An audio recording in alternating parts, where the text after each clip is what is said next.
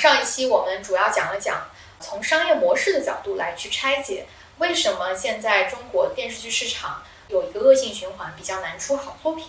那我们今天就来去继续来聊一聊，为啥这个二一年国家开始整治了演艺圈乱象啊？我们会看到这个后改革时代有越来越多的这个好剧开始涌现，我们觉得还是有一个螺旋性的龟速的螺旋上升的，但是整体的作品质量还是不太行。那为什么呢？那是因为今天我们要暴论的这个原因就是人才密度实在是太低啦，人才密度低，从业人员素质差，或者我们说他们有各自的困境。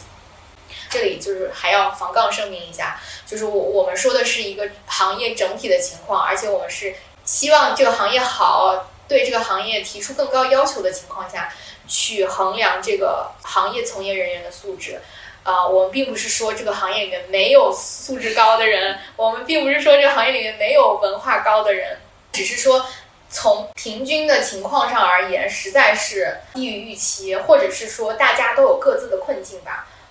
我们可以就是按照工种来去，嗯，来去简单聊一聊这个行业里面大家都是处在一个什么样的生态？为啥这个人才密度比较低，从业人员素质比较比较低？嗯，首先我我们来看看编剧，因为有很多人都说就是一一直在吐槽编剧，其实编剧也真的是挺惨的，就是在中国做编剧。就比如说我们看到韩剧啊，它其实有很多都是这个呃编剧中心制，甚至都不是导演说了算，就是就是编剧怎么写就是就是我说了算，而且韩剧有很多都是边拍边播的。编剧要现场根据舆论的一个一个走势来去讲接下去的故事，所以在韩国的这个编剧地位是非常高的，在摄摄制组里面是说一不二的。但是对于我国来说，就是谁都可以改剧本，导演也可以改剧本，制片人也可以改剧本。明星是可以自带编剧进组，然后跟原来的这个编剧 PK，就是各种，然后有很多的编剧会被放鸽子，就是写了一些大纲，然后我们署不了名，或者是就直接连钱都拿不到，有很多类似这样的情况。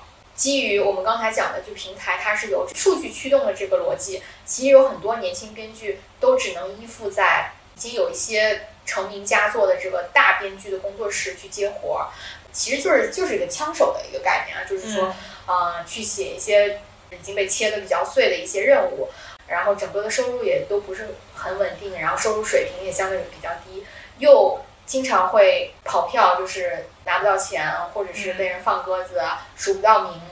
在这个剧组的地位又很低，所以其实编剧是非常容易流失的一个行业。我也认识很多编剧，就是以前就是完全做不下去，就改行做别的，或者是去跑到游戏行业去去写叙事了。所以这个我们的编剧真的是一方面很惨，但是另外一方面也不得不说，整体的素质、职业的这个能力也是比较有限的。嗯，然后再一块儿就是制片人，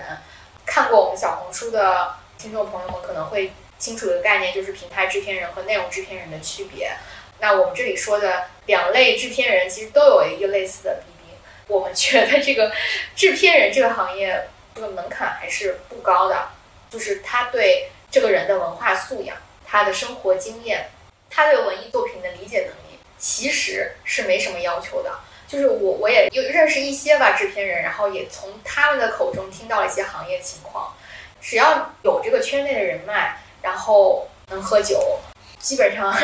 就就能入行，就至少入行是没问题。然后你继续混啊什么的。你更别提说让他们就是能具备这种国际视野，我们所所说的向世界讲好中国故事，这种要求都已经太高了。就是想让他们做出能走出世界的内容，真的是已经非常过分的要求。嗯，我我我甚至有的时候经常会说，就是有一群平时都不读书的人，然后再拍一些电视剧给一些平时读书的人看。那平时读书的人，他能从这个作品当中获得什么呢？这个也是一个问题啊，就是像制片人，包括像导演一些关键的内容生产的角色和工种，呃，我会认为有很多人的素质是达不到预期的。然后其实这里有很多人都是早年间就是混这个圈上来的，嗯，有很多人都是没有经历过这个专业院校的一些培训啊什么的，嗯，甚至我们看到很多艺考，其实对文化课的要求也都非常低，低到令人惊讶。你自己心里对这个作品没有理解，然后没有生活经验和沉淀的积累，又怎么能拍出直打人心的这个作品呢？反正我是不相信的。然后最后一类，我们想说的就是各个制片公司也好，平台也好，他们的决策者也负有一定的责任。就是我们去看这些平台的决策者，有很多都是早年之间这个行业里面野蛮生长的时期。很早就入行了，然后从一个很小的职位做起，或者是说非常的有人脉，不管是家里有人脉还是自己会混，然后一步一步的做剧上来的。就自己平时也不爱看书，呃，对很多文艺作品也并没有非常深刻的理解。其实有很多人也都是在这个大公司里面被 KPI 所裹挟，然后有自己的一些小算盘啊，或者是说有自己的一些压力。而且另外一方面，其实这些人往往都是这个行业里面的既得利益者。所以其实他们还是缺乏推翻这个之前我们所说的恶性循环的决心和勇气的。这是这也是为什么我们刚才说想推这个后验的一些制度啊，想办法去改变这个行业商业模式，打破这个恶性循环。为什么如此之难？一部分是因为刚才我们说的像囚徒困境啊，互相不相信。然后另外一方面也是因为这个行业比较乱，并没有什么行业工会或者是政府组织等等这种权威的组织出来去主持公道。那另外一方面也是因为决策机构本身它也是这个行业当中既得利益者，谁又会推翻自己已经吃到的蛋糕呢？嗯，那大家就可能会问，如果现在这个行业当中大家整体的素质相对比较低，那那些素质高的人进这一行不就行了吗？这一行不是据说二零八吗？就特别有钱，那为什么我们所说的精英就不能进入这一行呢？就或者是说进入这一行这么难呢？那其实说实话，就是我们会觉得进入这一行其实本身是有壁垒的，这个行业很乱，缺乏规则啊，风险大，所以对于一个文化程度比较高，或者是说对自己的职业发展生涯有一定追求或者有一定规划的人。或者那些名校毕业等等，我们也不是迷信名校毕业，我们只是说，呃，成绩好的话，从概率上来讲，他可能就是专业的素养啊，然后呃做事的一些方式啊，或专业性更强一些，或者是脑子更加的清楚一些，他不会就是一团乱，他能帮你梳理出这个清楚的一些做事的这个流程，啊，但是对于这样的人来说，他反而会觉得，哎，我把这个职业生涯压注到这个这一行当来说。它的风险是太大的，而且对于这个圈子而言，这个我会感觉大家总是说娱乐圈，娱乐圈，我确实觉得这一圈相比其他的圈啊，比如说我们所说的什么投行圈、咨询圈或者是什么啊法律圈，我是觉得这个圈子是更闭塞的，整个圈子更喜欢内循环，比较高傲，就给人的感觉很高傲，就是你作为一个外来者，想要打破这个圈子进到里面来是非常难的一件事情，然后里面的人。对外来者的态度也是相对来说比较高傲的，嗯，不会像就是其他的行业说啊，欢迎大家一起跟我们做大这个蛋糕。里面的人的反馈就是说，哎，这个人是过来想分一杯羹的，不太欢迎这种非我族类的这种外部的搅局者进来试图去改变这个行业的一些情况。嗯，所以就会导致一些想想要进这个圈子，然后就是有一些文娱的梦想，呃，脑子清楚的人，或者是说有审美追求的人。会望而却步，对这个行业，就是我们之前一直说这个圈子乱，这个圈子乱，究竟怎么乱？其实就是我们刚才说的这些乱。嗯嗯，我这边也想做一个防杠声明，就是。我怕大家听了我们的观点，觉得我们是精英主义啊。嗯，这边也想强调的就是说，前面小鱼有讲到的，像这个行业里面挺多人读书读的不是很多，或者说这个呃文化素养比较低。我想说的是，我们并不是认为说一个人只有当他读很多的书，或者是有很高的学历，或者是名校毕业，才能来做内容且能把内容做好。不是这样，不是这样。就是我觉得我们更想说的是。可能指的是两种特质吧，就是一，我觉得可能对内容有一定的鉴赏能力。那这个鉴赏能力可以体现在很多方式上，比如可能是呃了解一些运镜的手法，或者是对音乐有一定的鉴赏能力，对于这个讲故事的方法有一定的鉴赏能力，呃，而不是说一定非得是读书啊。我觉得这是第一方面。那第二方面呢，可能是一些基础的素养。比如说，你工作的时候尊重他人，然后擅长沟通，呃，遇到问题的时候不退缩，跟人家可以就事论事、不卑不亢的去交流，等等一些做人的基本素养吧。嗯，所以希望大家不会误会，我们是在倡导精英主义。嗯，也就是说，你有了这些特质，更有助于你做出好的作品。但不一定就能做出好的作品。但如果你没有这些素养，the other way around，就是你是另外这个我们所所说的这个另外一个极端的对对立的一个情况的话，几乎是很难做出就是我们认为会是一个非常好的作品的。嗯，或者说，就算是你运气好赌中了一个爆款，你也不具备长期持续产生优质作品的能力。好，那正好接着我们刚才讲的这一番话呢，可以也简单讲讲。呃，美国的这个 Netflix，它的企业文化和工作方法。呃，Netflix 的创始人。他写过一本书，叫做《不拘一格》。这里面呢有很多关于 Netflix、关于公司如何招聘和管理人才的见解，非常的有意思。呃，我们也是挑出了其中一些，嗯，觉得跟我们今天的分享比较相关的内容，来给大家简单分享一下。那我们呢看下来是主要分为三个方面吧，就是招聘、管理和人才流动。嗯，首先是关于招聘啊，Netflix 它坚持要给出行业里面最有竞争力的薪资。总而言之，就是给钱很多啊，来雇佣行业里面最顶尖的人才，从而来确保他拥有最高的人才密度。就说白了，他就希望说，行业里面最顶尖的人都是在 Netflix，嗯，所以他也确实是通过这种方式吸引到了好莱坞里面非常多有名的编剧和导演等等。这个是他的招聘啊。那这个时候大家可能就会有问题说，那前面你们不是说这个长视频平台很难赚钱？呃，他是怎么做到说给公司里面所有人都提供行业里面最有竞争力的薪资，呃，同时还能赚钱呢？因为 Netflix 也是个上市公司嘛。呃，这个就涉及到刚刚所说到的另外一个方面，就是人才流动。这个钱也不是白拿的。Netflix 对自己公司的员工的要求也非常非常的高。呃，如果一个员工不能发挥出足够的价值，不能够满足 Netflix 在招聘他的时候对他的期望的话，那 Netflix 会火速让他滚蛋。也就是说，嗯，他他也会因为也要遵循美国的法律嘛，所以 Netflix 也会给他一笔非常高的遣散费，啊，让这名员工立马离职走人。所以其实挺多员工也是欣然走人的，因为那笔 severance fee 确实是非常的高。对，但是呢。呃，如果一个员工在那边工作的时候，呃，证明了自己对于 Netflix 有巨大的价值的话，这个公司也会给他非常显著的涨薪，然后也会给他更大的 scope，更快速的升职等等。所以这是关于招聘跟人才流动。那第三方面关于管理啊，呃，书里面讲了很多，我觉得最有意思的，想要跟大家分享的是两个点。呃，第一个点呢是 Netflix 这家公司的日常工作里面。呃，非常强调极致透明，鼓励甚至强迫呃公司的员工去进行信息的流通，并且鼓励上下级之间、同辈之间、合作部门之间都去坦诚的给对方提出正面和负面的反馈。不过这个呢，就我分享给大家，只是因为觉得很有意思。但是我觉得，呃，说实话，我觉得这一套东西只能在美国文化里面实行，在中国是非常难实行的，因为。如果大家跟美国人打过交道，就知道美国人在工作里面或多或少本来就是这样子。但是咱们中国人就是一个更委婉的民族，所以我觉得这一点在中国公司里面也很难照猫画虎，呃，直接去仿效。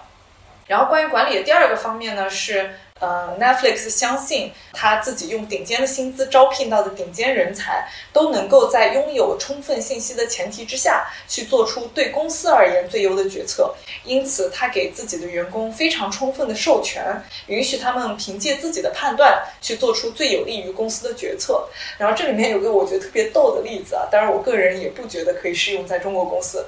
举个例子。哪怕说你是一个很普通的员工，你如果今天要飞一个从纽约飞到洛杉矶的红眼航班，也就是说是这种过夜的航班，呃，跑到洛杉矶去，第二天要开一个很重要的会，那你会觉得说，嗯，坐经济舱太累了，会导致你第二天会开不好。所以你作为这家公司用顶尖薪资聘请到的顶尖人才，你自己做出一个判断，说我今天要做商务舱，这样我能美美的睡一觉。然后明天这个会能开好，为公司发挥出最大的价值，那你自己可以自行决定，就去做商务舱。我们也跟我们的朋友有聊过这个事情，有一位中国朋友啊，在 Netflix 工作过。我说，那现实中大家是否会依据情况来做对公司最优的决策？比如说，没有必要做商务舱的时候就做经济舱，然后只有在必要的时候，呃，需要充分休息的时候会去做商务舱的？他说不是的，所有人都都会选商务舱。对，所有人最后就是选择。做商务舱，所以。呃，哪怕在美国，这个也是行不通的。我相信在任何国家其实都行不通。太太太完美主义，太完美主义了。所以这也是只是讲给大家图一乐。嗯，对，所以书里说的也也不一定都是对的。呃，我觉得抛开这些乐子不言啊，Netflix 对于人才它整体的大的逻辑就是用最有竞争力的薪资去吸引行业里面最顶尖的人才。所谓顶尖人才，就是我们前面所说的这种具备比较。高的基本素质，并且对于内容有自己的鉴赏能力的这种内容创作人才，在确保自己有所有的顶尖人才的情况之下，再利用好莱坞本来就更成体系、也更透明的这些行业规则，呃，来制作出更高品质的剧。嗯嗯。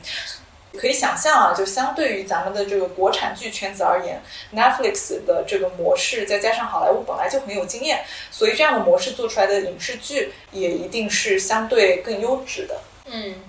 所以聊了这么多，你觉得国产剧还有救吗？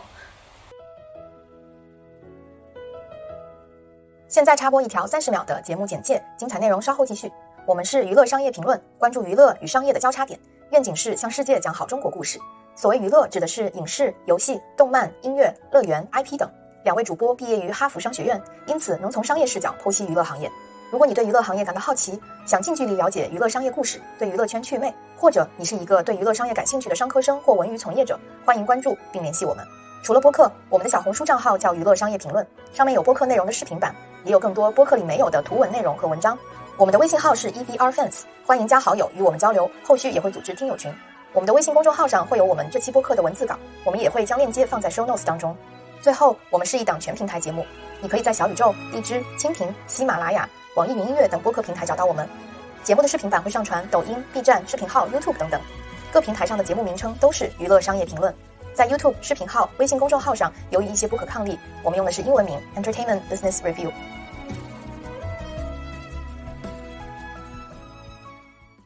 你问的是在一个什么样的时间维度维度？哎呀，真的是，我觉得最我觉得最终一定是有救的。我先发表一番暴论啊，嗯，然后你可以再讲讲你的观点。嗯，我的暴论就是，我觉得所不管是什么文化和国家，最终经济基础决定上层建筑，人民在 这个物质丰裕以后，一定是有。很高的精神追求的，以及现在咱们也知道，中国跟美国正在争这个世界第一嘛。呃，咱们的这个国家，不管是政府还是人民，还处于一个比较焦头烂额的阶段。但是如果未来就像 Ray Dalio 说的一样，中国终有一天能取代美国成为世界第一的话，天哪！到时候，到时候的中国就是今天的美国，到时候的 到时候的中国国产剧就是现在的好莱坞。所以，所以你你你的你的逻辑是从。那个人民的人民日渐增长的精神需求，倒逼出更高质量的制作水准。对，然后我也希望在我死之前能看到这一天。天哪，我们今天讲的讲的怎么又有一丝伤感了呢？有一丝悲壮。嗯，包括我们做这个节目，也也还是也都是因为我们对这个行业还是充满热情，还是希望它好。今天虽然吐槽了这么多，但是到了最后，我们还是希望说提提一些我们的暴论，或者是一些我们不成熟的观点吧，就是。国产剧怎么才能救救国产剧？然后怎么样才能改变这个商业模式，或者是怎么样去啊把这个人才的问题去改变？有几个不成熟的想法，或者是一些不成熟的暴论，欢迎大家拍砖，然后或者是加到微信群里面，我们大家一起来讨论，为这个中国的电视剧事业添砖加瓦。首先，我们觉得第一点就是像刚才所说的，就是这个行业太乱，乱就是因为缺乏规则。那我们觉得，如果要是想让中国国产剧有救，第一点就是要建立规则，从混沌当中建立有序。那怎么样才从混沌当中建立有序呢？这其实需要包括我们的政府监管部门，包括各大平台，然后各大制片公司，大家都要团结起来，在一条船上。大家不能再像之前的囚徒困境的那种状态，或者是说我是一个既得利益者，我不想去改变。啊，那当然，这个这个这个真的是一个很完美的一个假设，但是我们只只想说，这三方都在同一个出发点，是从混沌中建立有序的一个最基础的条件。嗯。在这个条件之上，我们需要做的是明确我们做剧的一个行规、流程还有成本。其实我觉得这里都已经不不仅仅是剧的问题了，包括综艺其实也是这样，综艺可能会更乱一些。做内容的这个行规，包括所有的流程、成本。要知道，像好莱坞都是已经细化到说这个编剧的这个写剧本的这个格式，大家都是完全统一的。所以就是你一页剧本到底上面都有哪些内容是非常锁定的。那可能我们这边可能就是不同的剧本会有，当然会有个大致的格式啦，但是还是会有很大的差别。那我们去明确做剧的行规、流程和成本，为的是什么呢？为的是去合理化这个行业的利润。我们要做的就是去打破信息差，只有把这个利润空间合理化了之后，才能够去控制这个行业很多的一些乱象，呃，包括去减少里面贪污腐败的一些滋生。其实这一点上，我觉得是非常需要向好莱坞去学习的。好莱坞还是有非常完善的各种各样的这个体系，互相制约、互相制衡。把这个价格打下来，然后这个利润非常的明确，就是说你你很难就是通过一部差的剧赚到很多钱，就是赚到这个不合理的利润，这个是不会发生的。就是要让好剧赚大钱，让烂剧卖不出价。对，这个在我们国家目前的这个情况来说是不太可能出现的。嗯，那第二点，我们觉得就是说这个整个工种的专业度，然后包括类型化的一个演变。这里就可能要 Q 一下，就是就是我们最开始说的这个剪刀手的问题，也确实是因为剪刀手的问题会导致我们的所谓的类型化会比较受限制啊，嗯，但也不是没有，所以我们现在可能唯一跑出来的像悬疑这种，但说实话，我觉得像迪士尼啊，像什么一九八八这种合合家欢，完全没有任何这个。审查的限制，但是我们照样还是做不好啊，对吧？你刚刚说是请回答一九八八，对吧？请回答一九八八。其实应该也没有什么审查的问题，明明就是一个很温馨、非常打动人心、讲述普通家庭的普通故事，全世界共通的一个最基础的底层情感需求嘛。嗯。然后，但是还是比较难做到。那这这里就会涉及到我们刚才说的人才的问题。嗯，我是觉得这个圈子目前太闭塞了，需要。去张开怀抱，更以更加开放的姿态去欢迎圈外目前在圈外，但是对这个行业感兴趣、有热情的这种，也不能说是高质量人士吧，就是说整体素质来说还不错的人，要给他一个想入行的一个入口。就我我现在认识很多周围的人啊，就是或者是说，我觉得还蛮适合进入这个行业来提升一下这个行业人人均素质的一些朋友，就我觉得他们是。苦于不知道如何入行，嗯有自己的一些热情，但是不知道怎么入手。但是另外一方面又耳闻这个圈子很乱，所以就望而却步，这是一个非常普遍的情况。如果说我们的这个行业，比如说像平台方或者是大的制片公司，可以有一些面向圈外人士，然后能给他们一些培训或者是一些认证，哪怕是一些嗯小小的窗口也好，嗯，类似我们现在游戏行业做的，能够规模化的。培训和生产出一些我们需要的工业化这个各个工种上的一些人才，对于这个圈子整体的质量提升是有非常好的一个作用的。我觉得这一点也跟前面讲的第一点高度相关，就是你这个行业的价值链上的这个利益分配还是要更公平一些。而不是像现在一样，就是说有一些钱都不知道被谁赚了。对，有些人赚大钱二零八，然后有一些人就是为爱发电嘛。嗯。因为我觉得，所谓要吸引这些更高素养的人才加入这个行业，也需要要让人家能获得高素养相对应的这个收入。嗯。所以这个就是合理化利润空间的一个非常重要的地方。嗯。就是说，如果你是一个正常品质的剧。它是公开透明的，就是说你你在这个供应链上每一个环节，你你 supposedly 你理应应该赚到多少钱是一个固定的数，或者是说一个是一个差不差的一个水平，你不可能有暴利产生的，这样的话就不会会有这个金钱的流入和人才流入，就不会产生这种劣币驱逐良币的一个一个情况。然后第三点，我们想说的就是我们。最开始讲的这个商业模式的一些改进，当然这个也是全球的一个同行都要去探索的一个问题。还像奈飞啊、迪士尼，可能此刻也都在思考这个问题。只只能说，就是我们还需要更加进一步的打击盗版，然后包括去我们去探索一些新的可能性的商业模式，比如说像点播，呃，就是我或者是说单剧点播等等，就是用户只为自己喜欢的内容去付钱。这可能这是我们的一番暴乱，只是抛出来给大家给大家讨论。啊，如果说有一些什么你可以想到的更好的，对于长视频来说的商业模式，也可以在评论区或者是加我们的微信，我们大家一起来讨论。嗯，那第四点也就是最后一点，我们觉得就是，呃，这个行业里面真正做决策的那几个人，其实无非就是几个大的制片公司的呃老板，以及几个大平台的决策人。这些人他们的见识和胆识都是非常重要的。如果说平台能够换一批新鲜血液，或者是说能有一更加懂内容，然后内容的素养就是更高，呃，或者是说更勇于打破当下的这个困局的这些这些领导者吧，领导者本身的魄力和胆识也是非常重要的。这个我们就拭目以待，看看这些大平台、大公司有没有这样的胆识和勇气来掀翻这个行业。天哪！我们这个节目如果有一天火了的话，被这些平台听说了，会不会被封杀？我觉得很有可能，所以希望大家保护好我们，可怜兮兮。好，那那其实小鱼和小乐之前也是很多年都在这个大公司工作过。其实我们自己也心里清楚，就算是在一个一个公司里面，想要去推动一个改革，一个小小的改革，都可能会有方方面面的掣肘，就是你会有好多个利益群体需要去去去想。